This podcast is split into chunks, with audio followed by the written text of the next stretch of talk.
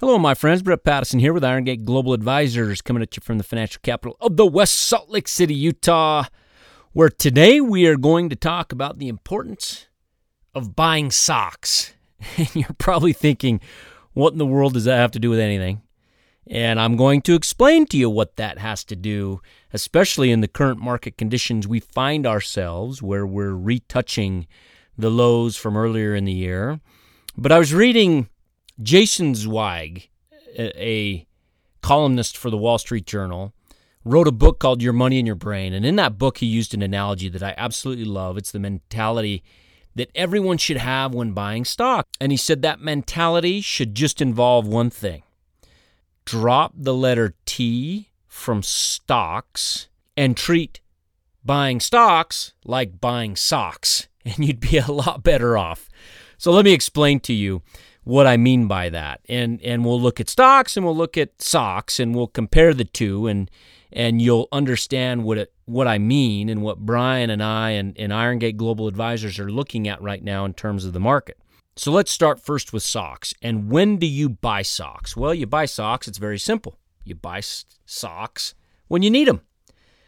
Now, contrast that to stocks. When do you buy stocks? Well, the majority of people buy stocks when everybody else is buying them, right? They see their neighbor making all this money, or someone's bragging at a party, or whatever it may be.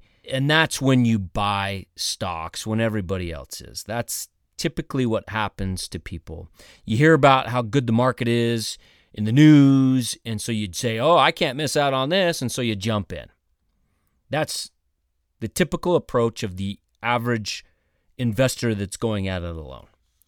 Let's look back at socks. And when do you buy socks? Well, you buy socks not only when you need them, but when they're on sale. And nobody did this better than my wife's grandmother, Grandma Eddie, probably one of the best people ever to walk the earth.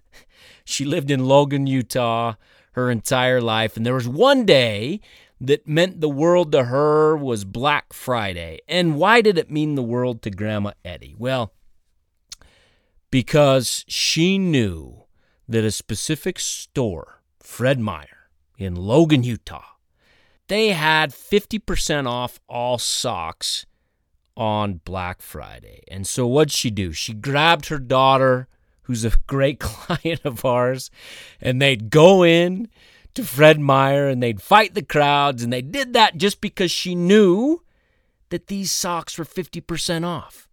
She knew a bargain. Now, contrast that to stocks. When stocks are on sale, nobody wants to touch them. Nobody, nobody wants to even. That's when everybody wants to sell them. When the market drops 10%, people freak out. They start selling. When it drops 20%, people freak out and even sell more. When it drops 30 or 40 or like the financial crisis, 50%, people freak out and they sell.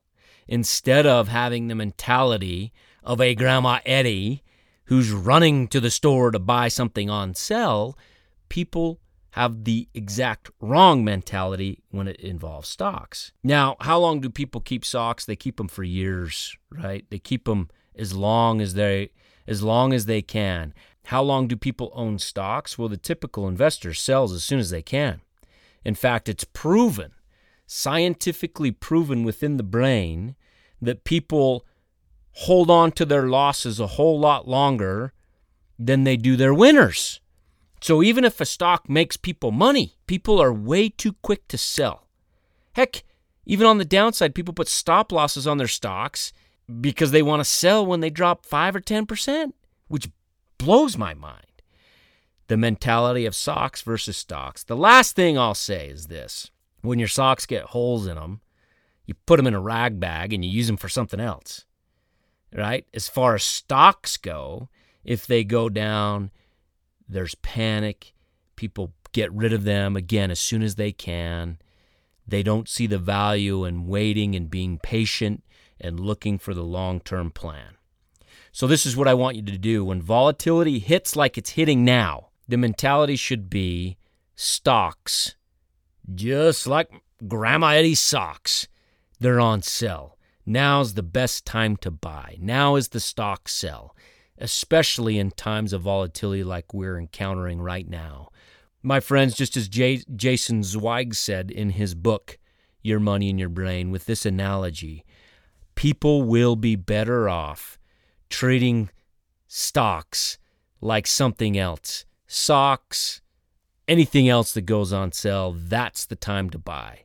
With that mentality, you'll be a whole heck of a lot more successful over over the long term. No doubt about it. With that, my friends, thanks for listening. We'll talk to you next week. This is a purely public broadcast and is not intended to be personalized financial advice for any individual specific situation. Each individual's financial situation is unique, and the topics discussed on this broadcast should not be relied upon and or considered as personalized advice. Specific financial securities discussed are not intended to address any listener's particular financial situation and should not be considered recommendations. This is for educational purposes only. For more information, please contact Iron Gate Global Advisors at info at igga.com or by calling 888 591 0334.